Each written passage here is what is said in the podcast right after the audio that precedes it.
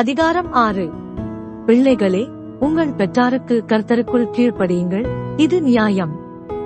உனக்கு நன்மை உண்டாயிருப்பதற்கும் பூமியிலே உன் வாழ்நாள் நீடித்திருப்பதற்கும்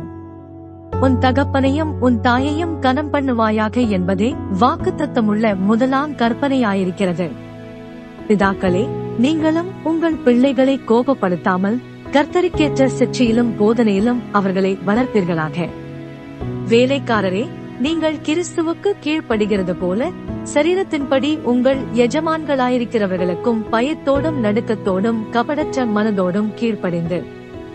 மனுஷருக்கு பிரியமாயிருக்க விரும்புகிறவர்களாக பார்வைக்கு ஊழியன் யாமல் கிறிஸ்துவின் ஊழியக்காரராக மனப்பூர்வமாய் தேவனுடைய சித்தத்தின்படி செய்யுங்கள் அடிமை யானவனானாலும் சுயாதீனமுள்ளவனானாலும் அவனவன் செய்கிற நன்மையின்படியே கர்த்தரிடத்தில் பலனை அடைவான் என்று அறிந்து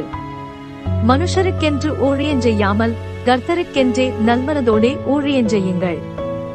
எஜமான்களே அப்படியே நீங்களும் வேலைக்காரருக்கு செய்ய வேண்டியவைகளை செய்து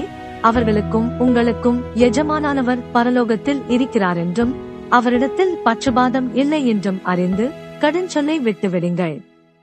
கடைசியாக என் சகோதரரே கர்த்தரிலும் அவருடைய சத்துவத்தின் வல்லமையிலும் பலப்படுங்கள் நீங்கள் பிசாசின் தந்திரங்களோடு எதிர்த்து நிற்க திராணி உள்ளவர்களாகும்படி தேவனுடைய சர்வாயுத வர்க்கத்தையும் தரித்துக் கொள்ளுங்கள் ஏனெனில் மாம்சத்தோடும் இரத்தத்தோடும் அல்ல துறைத்தரங்களோடும் அதிகாரங்களோடும் இப்பிரபஞ்சத்தின் அந்தகார லோகாதிபதிகளோடும் வான மண்டலங்களில் உள்ள பொல்லாத ஆவிகளின் சேனைகளோடும் நமக்கு போராட்டம் உண்டு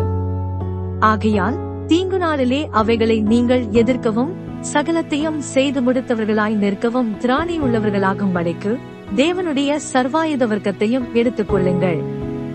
சத்தியம் என்னும் கச்சையை உங்கள் அறையில் கட்டினவர்களாயும் நீதி என்னும் மார்க்கவசத்தை தரித்தவர்களாயும்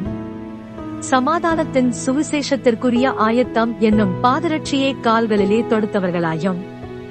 பொல்லாங்கன் எய்யும் அக்கினியாஸ்திரங்களை எல்லாம் அவித்து போடத்தக்கதாய் எல்லாவற்றிற்கும் மேலாக விசுவாசமென்னும் கேடகத்தை பிடித்துக் கொண்டவர்களாயும் நில்லுங்கள்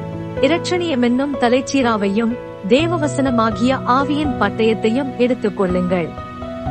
எந்த சமயத்திலும் சகலவிதமான வேண்டுதலோடும் விண்ணப்பத்தோடும் ஆவியினாலே ஜபம் பண்ணி அதன் பொருட்டு மிகுந்த மனோரதியோடும் சகல பரிசுத்தவான்களுக்காகவும் பண்ணம் வேண்டுதலோடும் விழித்துக் கொண்டிருங்கள் சுவிசேஷத்திற்காக சங்கிலியால் கட்டப்பட்டிருக்கிற ஸ்தானாபதியாகிய நான் அதை பற்றி பேச வேண்டியபடி தைரியமாய் பேசத்தக்கதாக